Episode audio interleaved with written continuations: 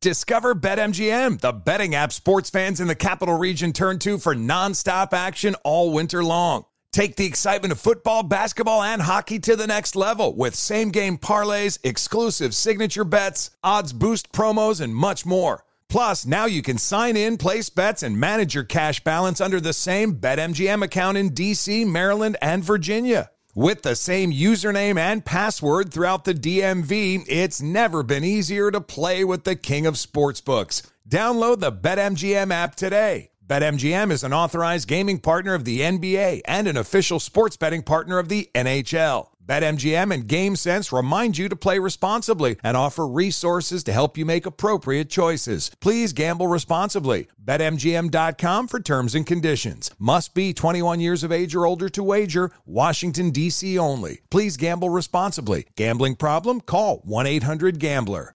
If you're a smoker or dipper looking to make a change, you really only need one reason to do it. But with Zyn nicotine pouches, you can find many. Zyn is America's #1 nicotine pouch. It's made with only 6 simple ingredients. Plus, Zyn is the only nicotine pouch with a 10-day hassle-free trial. There are lots of options when it comes to nicotine satisfaction, but there's only one Zyn. Find your Zyn online or in a store near you at zyn.com/find. Warning, this product contains nicotine. Nicotine is an addictive chemical.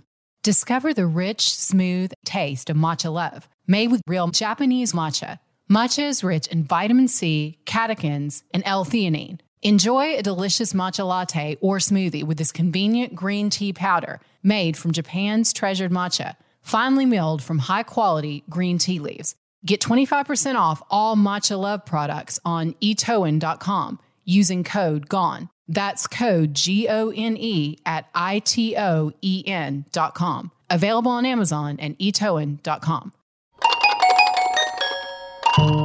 School of Humans. I'm Catherine Townsend.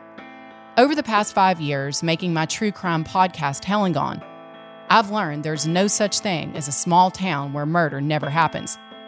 I've received hundreds of messages from people all around the country asking for help with an unsolved murder that's affected them, their families, and their communities. And now, they have a new way to reach out. If you have a case you'd like me and my team to look into, you can reach out to us at our Hell and Gone Murder Line at 678-744-6145. That's 678-744-6145. This is Hell and Gone Murder Line.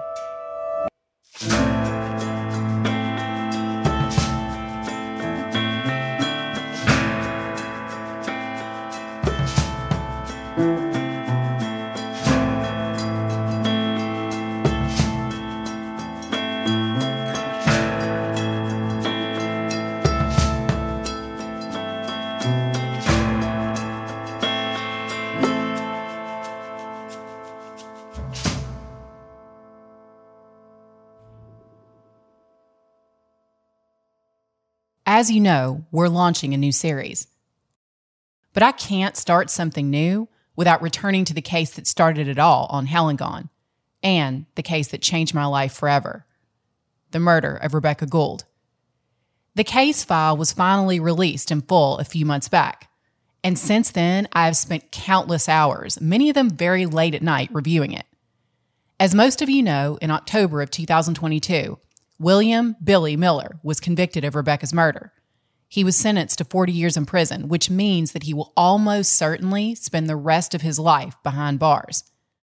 I am very happy that a violent killer and sexual predator has been taken off the streets, and I absolutely believe that Billy Miller was responsible for Rebekah's murder, at least partially. Side note here, when I did my last update episode, I mentioned that I was upset that the prosecutor hadn't kept his word to release the case file to Dr. Larry Gould, Rebekah's father, before it became public. So back in December, I was put in this very surreal situation of having filed a Freedom of Information request and then being one of the first people in the state to have the entire case file, and then of having to call Larry and break the news to him that his daughter's autopsy photos were now public. But shortly after that, I got a call from Mike McNeil of the Arkansas State Police. Mike asked that I set the record straight. He said the prosecutor was a friend of his and had done excellent work, and that the case file being made public was an oversight by his office and not by the prosecutor's office. I do appreciate the hard work that the prosecutor's office did and the fact that they put Billy Miller behind bars where he belongs. And I've always said this podcast is not meant to be anti-law enforcement. They have a hard job to do. I've always believed that Mike McNeil did an amazing job on this investigation, especially what he had to work with after his predecessors finished with the case. So I did want to make sure to get that message across.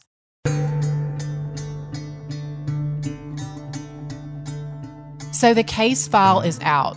Billy Miller's been convicted. But as I said before, reading through this massive case file has not changed my opinion.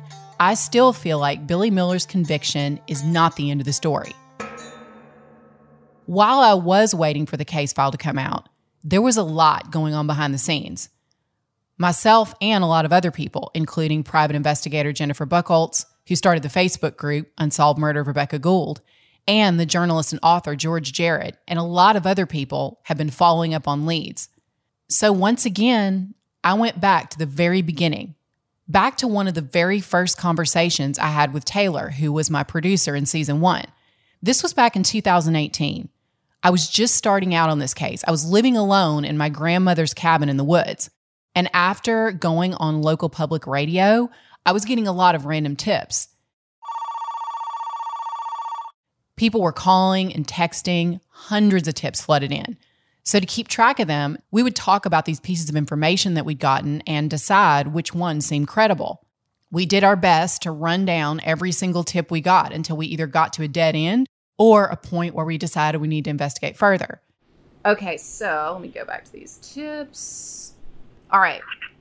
Just heard you on KWOZ with Gary, and I just wanted to let you know that on that Saturday, on the weekend Rebekah was killed, my family and I lived right beside them, and we all set out at my brother-in-law's house all day, and not sure what time it was, but it was in the afternoon. There was a little dark blue car with a guy and a woman that came by and went up to the barn right past the trailer.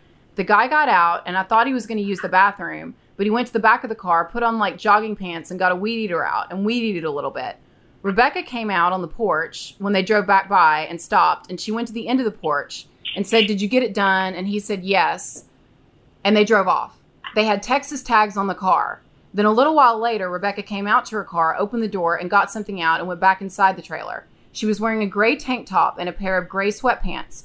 We did tell the Arkansas State Police, and not sure it has anything to do with anything. It was just really strange because he only weed-eated for maybe about 15 minutes or so, not long at all, and it was where the old barn is. Just thought it was strange. Never seen the guy before. He had black hair and was young looking. Couldn't really see the woman. So there it is. Billy Miller and his family were there the whole time, lurking in the background. Linda Miller told police that she and Jeremy were at Casey's trailer that weekend.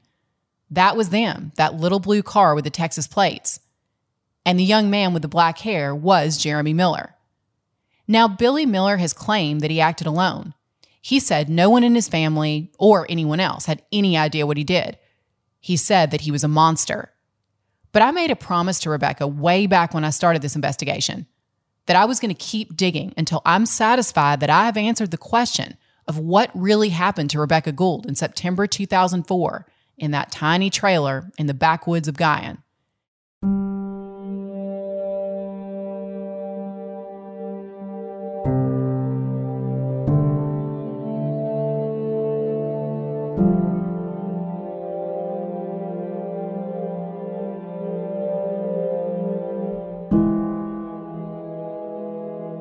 I want to focus on facts. I'm really not here to focus on, again, what are the well-documented and factual, what I believe to be catastrophic mistakes made by the previous investigator on the case, Dennis Simons. But I do want to take a second to talk about the Dateline episode, the one that aired covering Rebekah Gould's case, because a lot of people have asked me about it.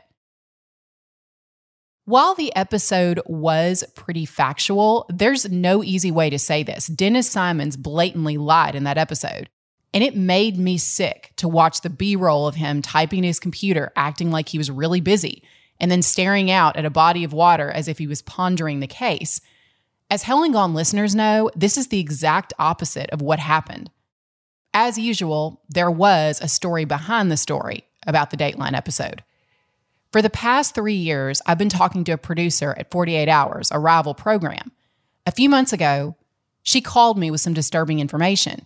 She let me know that when she called the Arkansas State Police to say that 48 Hours wanted to run an episode about Rebekah's case, the Arkansas State Police told 48 Hours that if they talked to me or George Jarrett or Jennifer Buchholz, and they mentioned all three of us unprompted by name, that they would not participate in the program.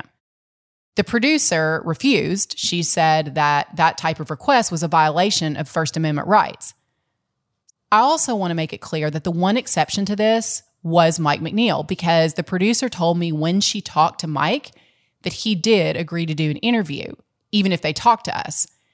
He was fine with the producer speaking to me, George, and Jennifer, as long as we were asked the tough questions, which obviously is fine with me. I talked to the Dateline producer at length. I shared information with them, just like I do with everyone. And I do wonder why, if there were no conditions, why they wouldn't have had not just me, but other people on for interviews. Why they would have aired pieces from the podcast without giving me the courtesy of allowing me to comment. I was very disappointed that someone like Dennis Simons was given airtime, and that the Arkansas State Police was allowed to paint this narrative of him working diligently on the case for years, because everyone who listens to this podcast should know that's just not what happened. I caught him in several lies on the show. First, he said that after I brought in the witness statement from the person who told me that Casey had confessed to Rebekah's murder, and who had details that no one else knew, Dennis said that he immediately understood how serious this was. He left out the part about how he refused to take evidence. And you can see this in the case file. When he did go to re-interview some people who were involved in Casey's alibi, rather than do any in-depth interviews, he literally sent them their own statements that they had made back in 2004, asked them if anything had changed, and when they said no, he moved on. His so-called interviews were all done in around 5 minutes. What really happened over and over was me and other people going in to try and give Dennis evidence and him refusing to take it. He didn't want to see anything that didn't incriminate Chris Cantrell, who we now know had nothing to do with Rebekah's death. Dennis told me over and over he was making sure that Chris Cantrell did life on the installment plan by putting him in prison as often as possible. I urge everyone out there to do a FOIA request for yourself and read the entire case file, because you don't need to take my word for it. The work or lack of work he did over a 15-year period will speak for itself. I really love Dateline, but in this case, I think the producers made a bad call by allowing Dennis Simons to have a platform. We have fought so hard to tell the truth about what was going on during his time as lead investigator in this case. I really feel that making it seem like he's working diligently behind the scenes does a massive disservice to everyone out there trying to deal with potentially incompetent or corrupt investigators. Let's get back to Rebekah's case.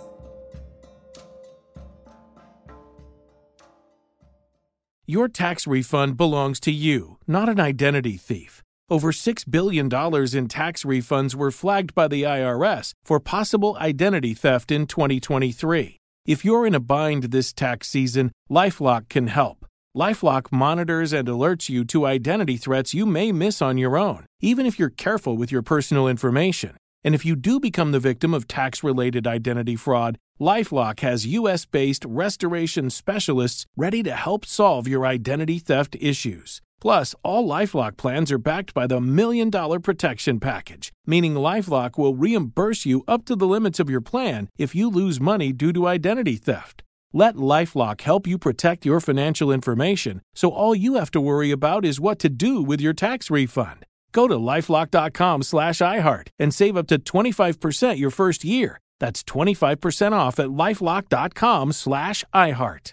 Identity theft protection starts here. Discover BetMGM, the betting app sports fans in the capital region turn to for nonstop action all winter long. Take the excitement of football, basketball, and hockey to the next level with same-game parlays, exclusive signature bets, odds boost promos, and much more. Plus, now you can sign in, place bets, and manage your cash balance under the same BetMGM account in D.C., Maryland, and Virginia. With the same username and password throughout the DMV, it's never been easier to play with the king of sportsbooks. Download the BetMGM app today. BetMGM is an authorized gaming partner of the NBA and an official sports betting partner of the NHL. BetMGM and GameSense remind you to play responsibly and offer resources to help you make appropriate choices. Please gamble responsibly. BetMGM.com for terms and conditions. Must be 21 years of age or older to wager. Washington, D.C. only. Please gamble responsibly. Gambling problem? Call 1-800-GAMBLER.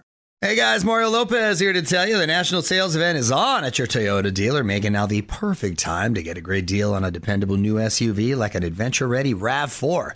Available with all-wheel drive, your new RAV4 is built for performance on any terrain from the road to the trails, and with plenty of passenger and cargo space. Plus, available tech like wireless charging, you and your entire crew can stay connected. Or check out a stylish and comfortable Highlander with 3 spacious rows of seating for up to 8 passengers. And with available features like the panoramic moonroof, you can sit back, enjoy the wide-open views with your whole family. Plus, both RAV4s and Highlanders are available in hybrid models, so no matter your style, you can drive efficiently and save on gas. So visit your local Toyota dealer and check out amazing national sales event deals on RAVs, Highlanders, and more when you visit buyatoyota.com. Toyota, let's go places.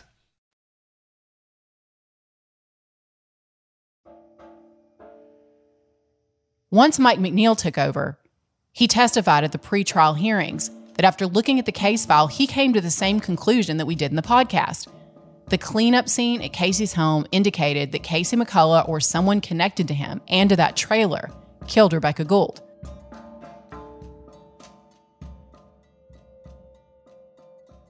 So Mike went back to the beginning to see if there was something or someone that law enforcement had missed. And soon, he saw what the neighbors told us on the podcast, that Billy Miller, Casey's cousin, came to town right before Rebekah was murdered and that he left right afterward.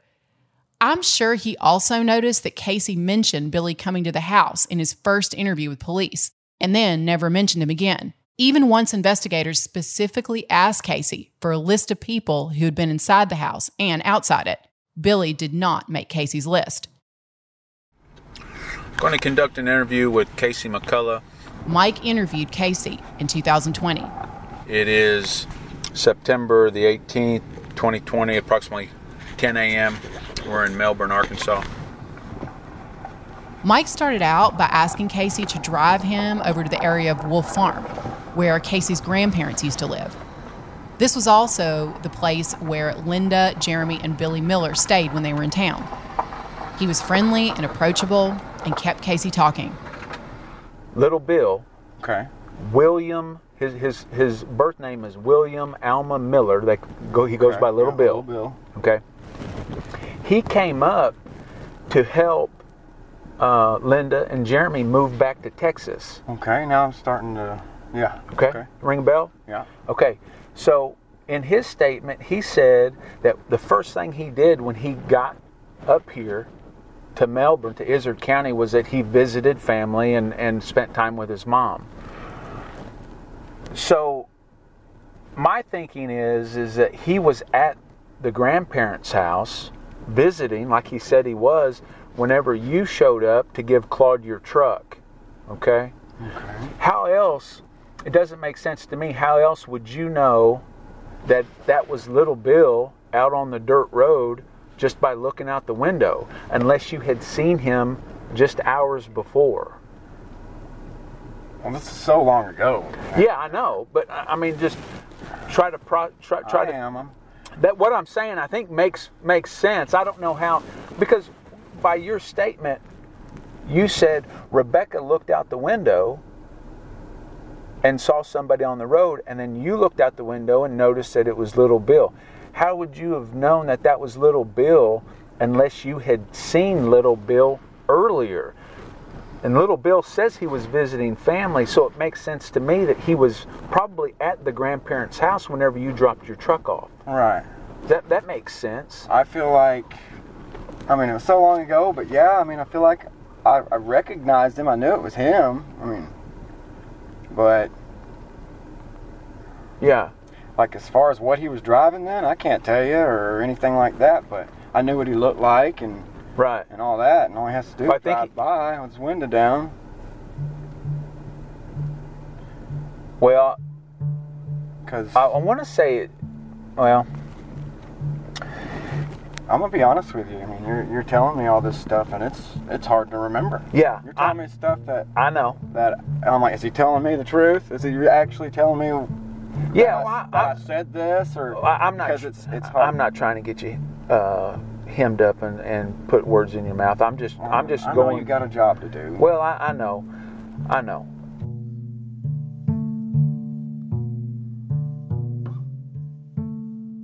One of the first things that I ever said on Hell and Gone was that Monday morning is a weird time for a murder.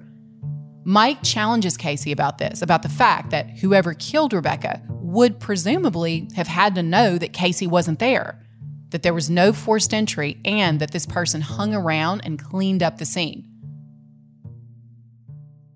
Well, you know, what we talked about before is whoever did this knew that you were at work without a vehicle, and they knew Claude was out of state on a run. They knew, and they knew Rebekah was there. Those are the three things that this person knew. Who is that? Okay, that's not very many people. And I'm just going through theories, and I'm processing the information that I have. Billy is one of those people. Jeremy is one of those people, without a doubt in my mind. I just have to. I need to process anybody that. And another thing, you know, there wasn't forced entry to the trailer. You said on multiple times that when Rebekah told you, the last thing she told you was that she was going back to the trailer to go to bed, and that she was going to sleep all day until she had to come pick you up. And you also said that any time Rebekah was there by herself, especially if she was sleeping, she'd deadbolt that front door, because you, on multiple occasions, showed up and had to knock to get her to come unlock that deadbolt. That's a statement you made just in one of your first or second interviews. You made that known. Well, without there being forced entry into the home, who has access to that? Who has that key to that deadbolt? You made it known in your interviews that there are only two people that had access to that key: Claude and your grandpa. Okay. Okay. Well, again, it is a possibility that Jeremy or Billy took that key from your grandpa unbeknownst to your grandpa, without your grandpa's knowledge. Jeremy and Billy were both into marijuana back then, into drugs. Both of them were a mess, were heathens back then.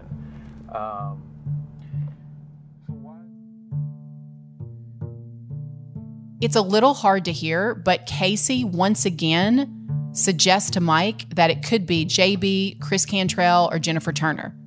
All names we've heard before. And he blames the podcast. He says during this interview that the podcast reported that there was a man and a woman at his house over the weekend. Mike kind of shuts him down there. He says no, that police had talked to the neighbors and that it was in the case file. The neighbors saw a man and woman there over the weekend. It wasn't just erroneous reporting by the podcast. Is there nothing else I can help you with? I don't know, is there? I feel like there is, but I know you don't want to tell me anything. What are you talking about? I don't know, I was the one that was hanging out with her, you know, real close to her. So if somebody's saying something that I know is false, then they're lying. You know, other suspects.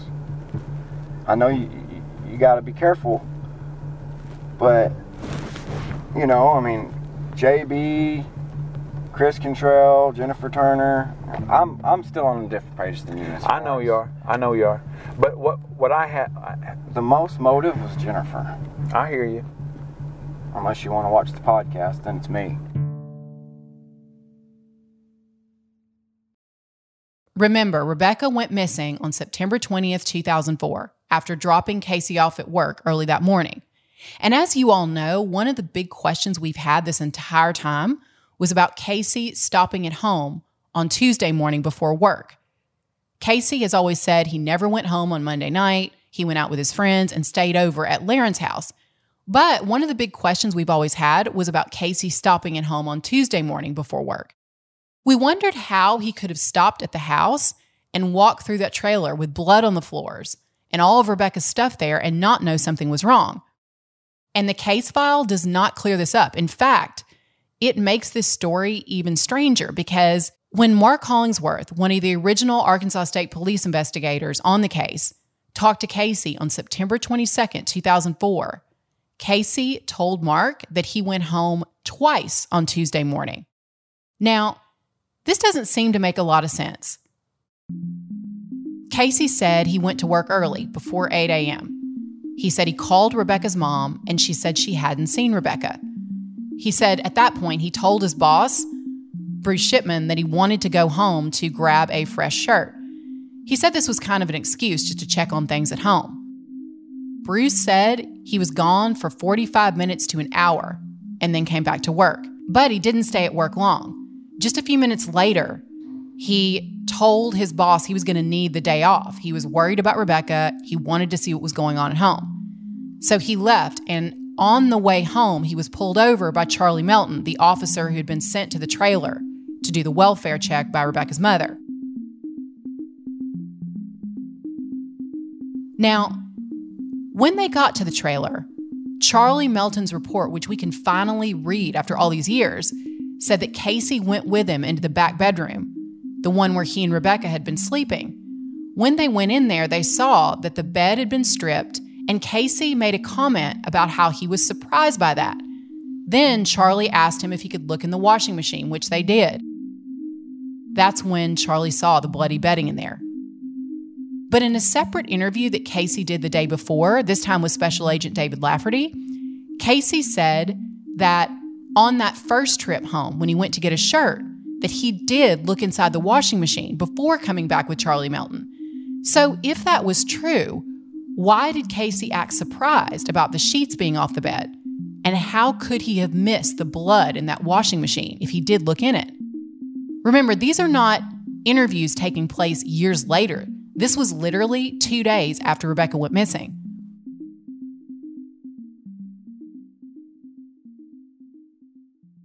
In my opinion, those crime scene photos make it very hard to believe that anyone could have walked into that trailer and not known something was horribly wrong.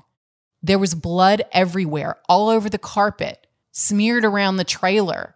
There were obvious signs that someone had tried to clean up.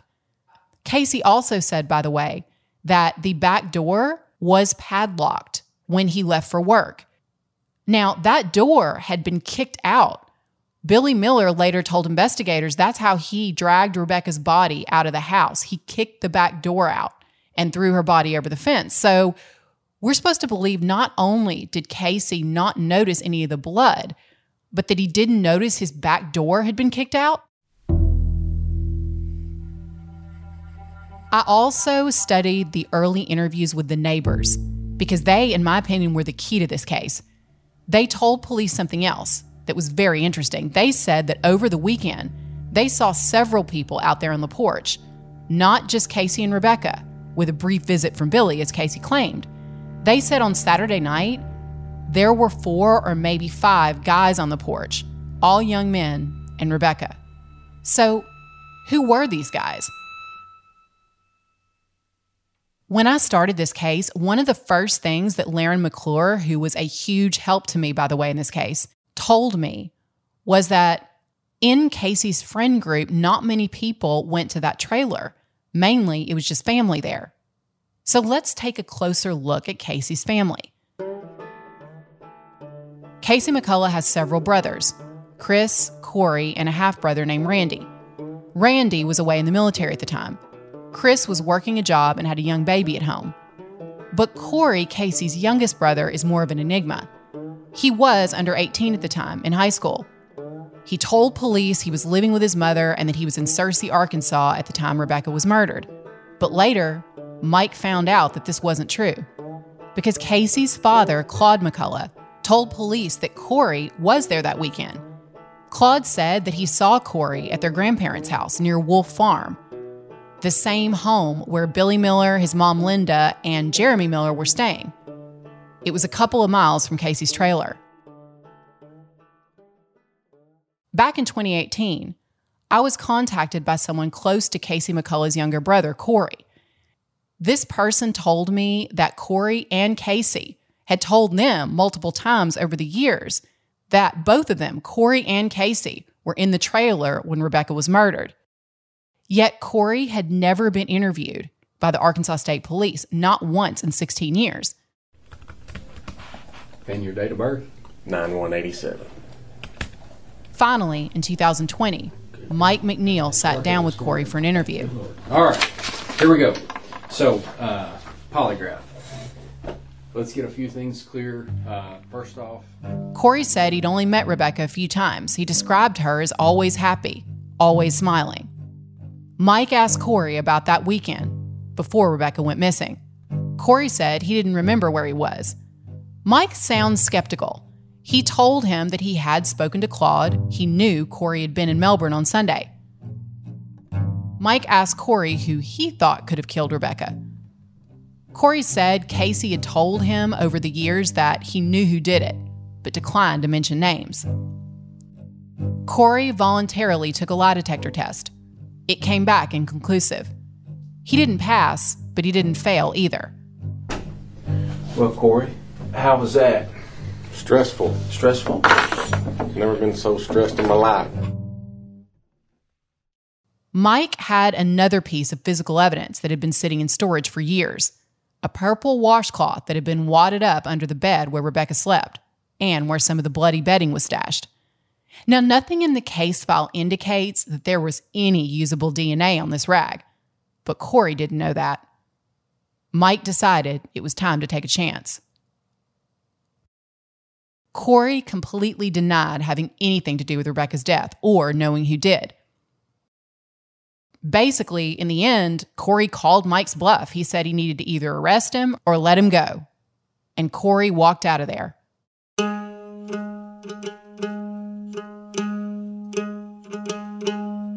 Mike was also tracking other family members. He was tracking Billy Miller's movements and investigating Billy's brother, Jeremy. At the time of Rebekah's murder, Billy was about 27 years old and Jeremy was 15. The story that the family told was that Linda had moved to the Melbourne area with Jeremy a few months before Rebekah's murder, but that Jeremy started having trouble in school. Linda decided she wanted to move, so Billy drove from Texas, where he was living at the time, to help them. Back then, Billy was married to his first wife, Amanda, and they had two daughters. Eventually, after Rebekah's murder, he moved to the Philippines to work on oil rigs. He married a local woman, and they had two children. Billy told investigators that he sometimes earned $25,000 a month, which allowed him to live like a king overseas. They bought a pineapple plantation. Jeremy Miller stayed closer to home over the years. Even after he got married and Jeremy and his wife had a son, he continued to live with Linda. When they moved to Colorado, Linda moved with them. Eventually, Jeremy got divorced, but his mother never really left him. Jeremy and Linda moved to Oregon.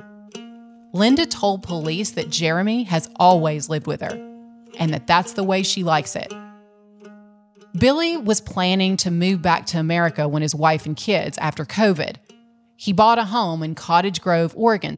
So once again, Billy, Linda, and Jeremy Miller would be one big happy family. In 2020, Mike also reached out to Linda Miller. Hello. Hello, this is Linda Miller, and I'm returning your call. Hey, Linda, how are you doing? Doing pretty good. She told him that Billy was out of the country, and she wasn't sure when he'd be back. Listen to how sincere and helpful Linda sounds when she's talking to Mike. I just wanted to reach out to you guys and see what... Of course, I get, you know, Billy's in the Philippines. I probably won't be able to talk to him for... I don't know if he's planning on coming back anytime soon, or do you know? I don't know. Oh, no. You don't know? Things have been crazy with the COVID. Right, right. But Linda Miller was lying. And she had no idea that Mike McNeil was tracking her calls. Because immediately after she hung up with Mike, Linda called her son Billy. And she sounded totally different to the person who was chatting happily to Mike. In this voicemail, in my opinion, Linda sounds pretty cold and calculating. Hey, Billy, I made that call to the Arkansas State Police. And what he wants is to make an appointment to see us all. And I told him that I'll have to get with Jeremy. And I said, you know, he wanted to know last time you came in. I said, I don't recall, but you usually come about 10 days for your physical and stuff, and then you go back. And I did not tell him that you were in the U.S. right now, but I think it would be better if we all three saw him together. He's willing to fly in and meet with us in person, do his interview. Maybe that'll put a stop to this. All right. Love you. Bye. Discover BetMGM, the betting app sports fans in the capital region turn to for nonstop action all winter long. Take the excitement of football, basketball, and hockey to the next level with same-game parlays, exclusive signature bets, odds boost promos, and much more. Plus, now you can sign in, place bets, and manage your cash balance under the same BetMGM account in D.C., Maryland, and Virginia. With the same username and password throughout the DMV, it's never been easier to play with the king of sportsbooks. Download the BetMGM app today. BetMGM is an authorized gaming partner of the NBA and an official sports betting partner of the NHL. BetMGM and GameSense remind you to play responsibly and offer resources to help you make appropriate choices. Please gamble responsibly. BetMGM.com for terms and conditions. Must be 21 years of age or older to wager. Washington, D.C. only. Please gamble responsibly. Gambling problem? Call 1-800-GAMBLER. Zigazoo has made me zigzag. What I mean by that is I swore I would never let my kids on social media, but now I'm setting them loose on Zigazoo. Before I found Zigazoo, I believed all social media was inappropriate for kids. But I feel great about my kids being on Zigazoo. Videos are moderated by actual people before being added to the feed. Zigazoo is a space for kids to post videos they've created and to share them with other kids just like them. And since there are no comments or messaging, you don't have to worry about mean comments on your kids' videos. And you need parental consent before joining Zigazoo. Bottom line, it's a space that prioritizes data safety for kids. Oh, but don't take my word for it. Zigazoo is KidSafe COPPA certified. So weigh everything Zigazoo has to offer. Maybe you'll zigzag too. Zigazoo, a social network for kids. Download the Zigazoo app today. Hey guys, Mario Lopez here to tell you the national sales event is on at your Toyota dealer, making now the perfect time to get a great deal on a dependable new SUV like an adventure-ready RAV4. Available with all-wheel drive, your new RAV4 is built for performance on any terrain from the road to the trails, and with plenty of passenger and cargo space. Plus, available tech like wireless charging, you and your entire crew can stay connected. Or check out a stylish and comfortable Highlander with 3 spacious rows of seating for up to 8 passengers. And with available features like the panoramic moonroof, you can sit back, enjoy the wide-open views with your whole family. Plus, both RAV4s and Highlanders are available in hybrid models, so no matter your style, you can drive efficiently and save on gas. So visit your local Toyota dealer and check out amazing national sales event deals on RAVs, Highlanders, and more when you visit buyatoyota.com. Toyota, let's go places. Mike was building a profile on Billy Miller. He talked to several people who knew him. Some of them told disturbing stories about Billy Miller being a violent sexual predator and about it being what they called an open secret in his family.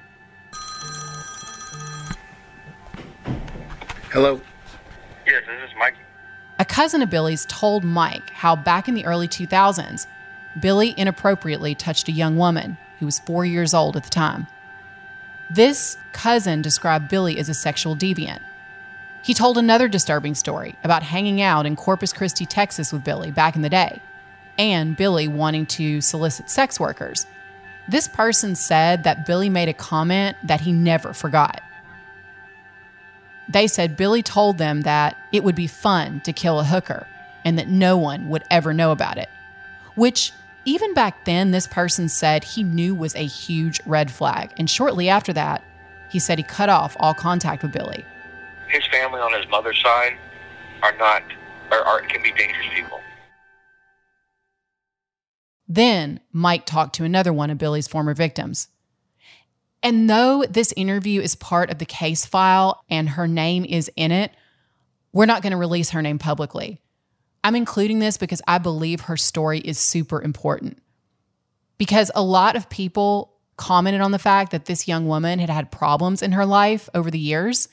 And after hearing her story, it's clear that she is traumatized by what she says Billy did to her. She got very emotional during this interview. She said when she was young, she was hanging out with Billy and some other friends. She said he acted like he was being protective. After a night of drinking, making sure that she got into bed okay. But she said he had far more sinister intentions. She said that Billy raped her that night. We had gone out drinking, and there was a friend of his that was actually my age that went to school with us, that went out with us too, Robbie Parker. And I went and lay down. He said I could, have his room because Robbie had the couch or whatever. And and that's when I had too much to drink, and I didn't feel like I was sick. Yeah. And I kept pushing him away from me the best that I could. But, yeah. I just felt like I didn't have the strength to... Yeah. So I'm so sorry to bring this up, and I know it's an awful thing to think about. And would you consider what Billy did to you, that he raped you? Yeah, there was a... Yeah.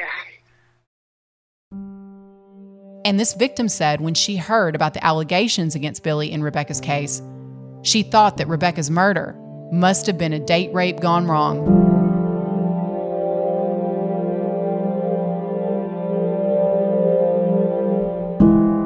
Finally, Mike was able to sit down with Billy Miller in Oregon. He asked him about these dark events from his past. Billy said that the allegations weren't true.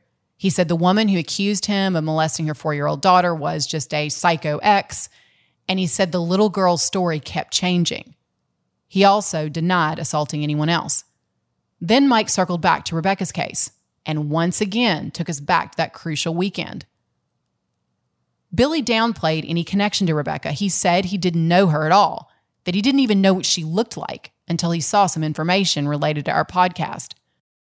After seeing the podcast and all that stuff, look like a blonde hair, blue-eyed girl, on the podcast. Okay. And the pictures that I've seen. Mike asked Billy about Casey's version of events.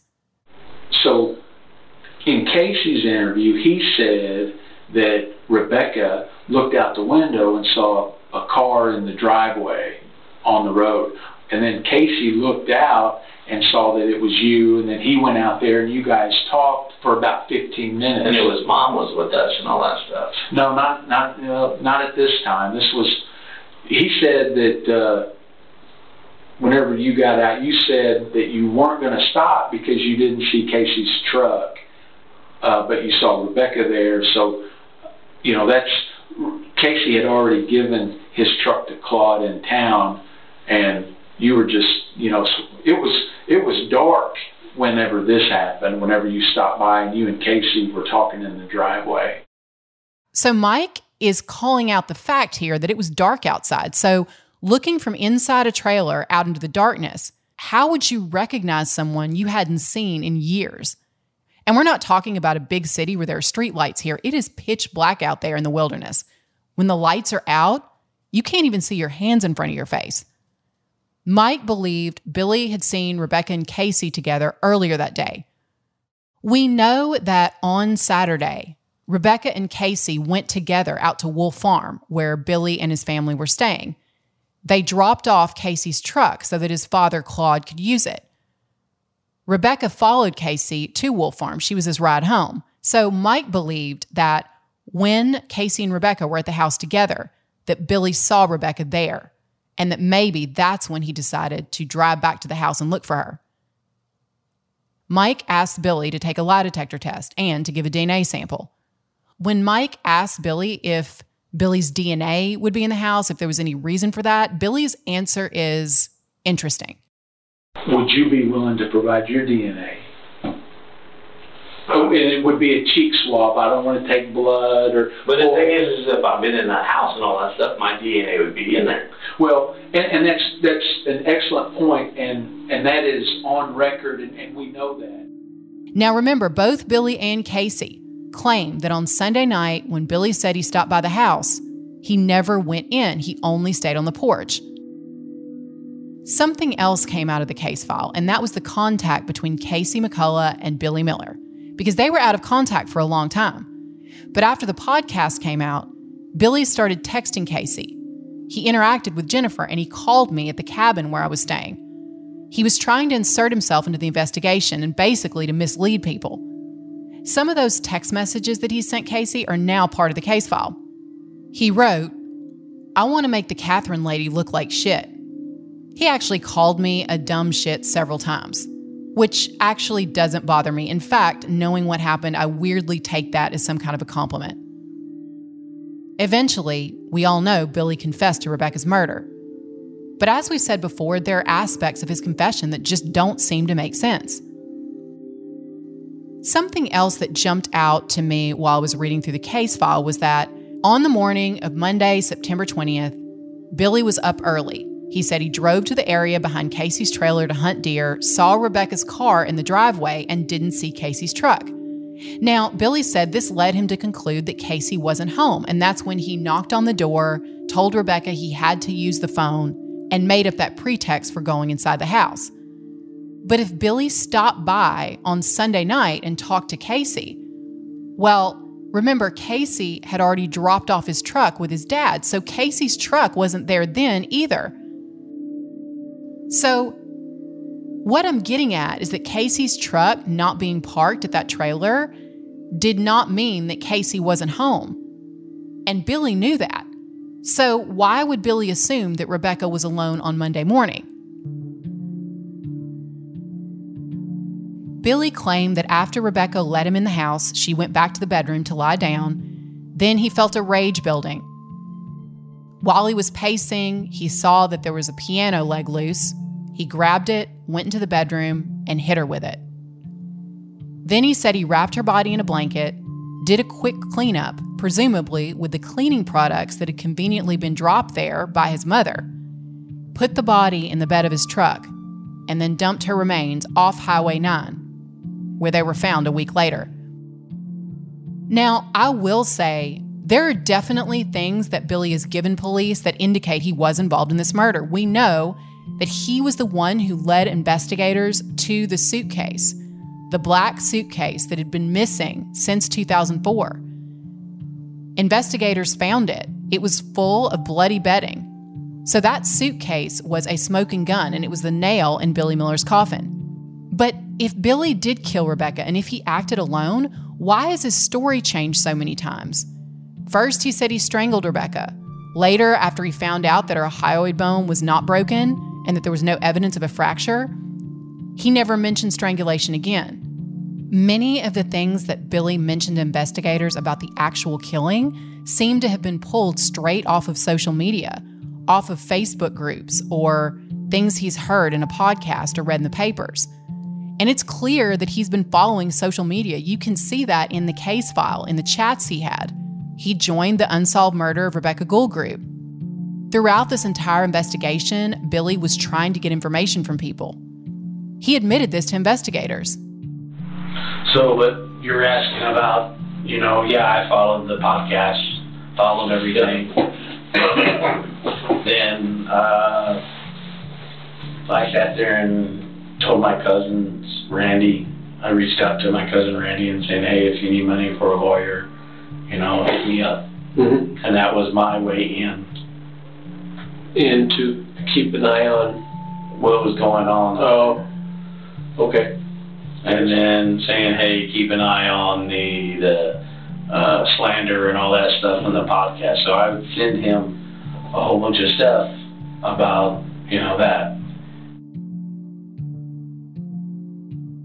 And after he confessed to Rebekah's murder, Billy kept lying. He said that he had murdered several other women, all sex workers, all the same size and physical type as Rebekah.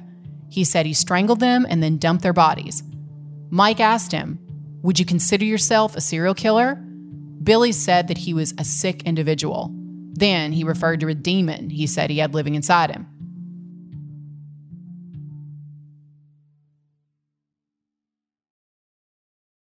I was hoping the case file would provide some clarity, and in a way, it really has. It showed me the utter incompetence of Dennis Simons' investigation and how this case stalled for years. And in my opinion, due to the laser focus on Chris Cantrell and J.B. Yates. Mike McNeil did a great job in his investigation. He was able to secure a confession through what was, in my opinion, a masterful interview technique, and he did everything by the book. Billy Miller has been caught in so many lies so far, and we hear him literally laughing about it. So even though I hope he does come clean, to be honest, I don't have high hopes that he will. And unless and until he comes forward with information that could be helpful to the case and that can be verified, I'm not going to give him any more publicity. So once again, we come back to the question, what really happened to Rebekah? Jennifer and others have made it clear they think she could have been killed on Sunday night, and I think that that is a possibility. But I think it's more likely that Rebekah did wake up on Monday morning, get out of bed, put her fuzzy pink slippers on, and as Danielle, her sister, always believed, take Casey to work while she was still kind of half asleep. Then that she stopped by the Possum Trot and bought that breakfast sandwich and coffee. She went back home, probably deadbolted the door the way she usually did when she was planning to take a nap, put her breakfast aside while she watched Regis and Kelly, and then planned to take a nap before she went back to school. I believe that someone knocked on the door and that Rebekah went to answer it. And I believe that Billy Miller was there that morning. I just don't think the evidence supports the murder happening the way he said it did. I think there could have been someone else there, or maybe more than one person. I believe my witness, who said Casey confessed to him. He has no reason to lie and has actually lost a lot as a result of this case. I believe the facts indicate that at a minimum, Casey knew more than he let on. Dennis Simons and others have always insisted that when this case file came out, we would all see that Casey had an airtight alibi, but honestly, the release of the file just confirmed what we began to discover back in 2018.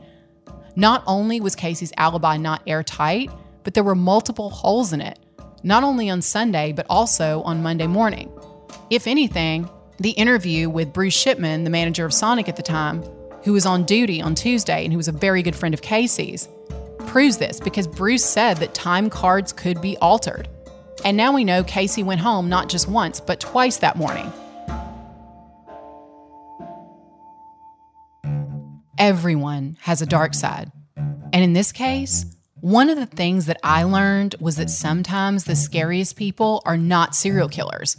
They're the people living in our communities, people we trust, people who, in other settings, might be amazing partners or fathers or friends, but who have the capacity to turn on a young woman who is just starting out in life and beat her to death. I would encourage everyone out there to use the Freedom of Information Act. Make a FOIA request. Look at this case file. I am so proud of the work that we and that every single person listening to this has done. I stand by our work 1,000%, and again, I'm going to let the facts speak for themselves.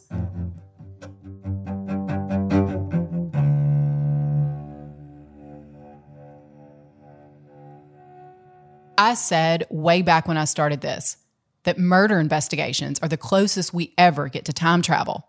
And years later, I can confirm once again that this is true because we have come full circle. We end where we started, back on that fateful day in 2018 when I did a local radio program in Batesville. I remember sitting in that studio with Gary B., who I love, by the way, and I want to thank again. Back then, I wasn't sure that anyone was listening, but they did, and together we started a movement. So once again, I'm ending this podcast on a call to action. Police have said if any new evidence comes to light, they will look at it and take it seriously. And this time I believe them because we have a competent investigator on the case. Hell and Gone accomplished its goal. The investigator who, in my opinion, was ignoring evidence is out of there, and a competent investigator is in charge. So if you have any information that police should know, please call Mike McNeil at the Arkansas State Police. And if you have any information you want to share with me or my team, you can reach out to us at our Hell and Gone Murder Line at 678-744-6145. I'm Catherine Townsend. This is Hell and Gone Murder Line. Hell and Gone is a production of School of Humans and iHeart Podcasts. It's written and narrated by me, Catherine Townsend, and produced by Gabby Watts. Music is by Ben Solee. Executive producers are Virginia Prescott, Brandon Barr, and Elsie Crowley. If you have a case you'd like me and my team to look into, you can reach out to us at our Hell and Gone Murder Line at 678-744-6145. That's 678-744-6145. This is Hell and Gone, Murder Line. School of Humans. Infinity presents a new chapter in luxury. The premiere of the all-new 2025 Infinity QX80. Live March 20th from the Edge at Hudson Yards in New York City. Featuring a performance by Jon Batiste. The all-new 2025 Infiniti QX80 is an SUV designed to help every passenger feel just right.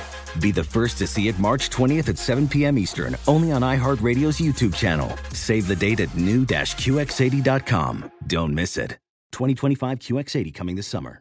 Have you heard about the social media platform for kids? It's called Zigazoo. It's a great place where kids like me can come together to make fun videos. Videos moderated by real people who review content before it's posted to the feed. I love the dance challenges. I love that it's KidSafe COPPA certified. I don't know what that means. It means it has built-in privacy protections for your online data. Zigazoo, the world's largest social network. For kids. Download the Zigazoo app today.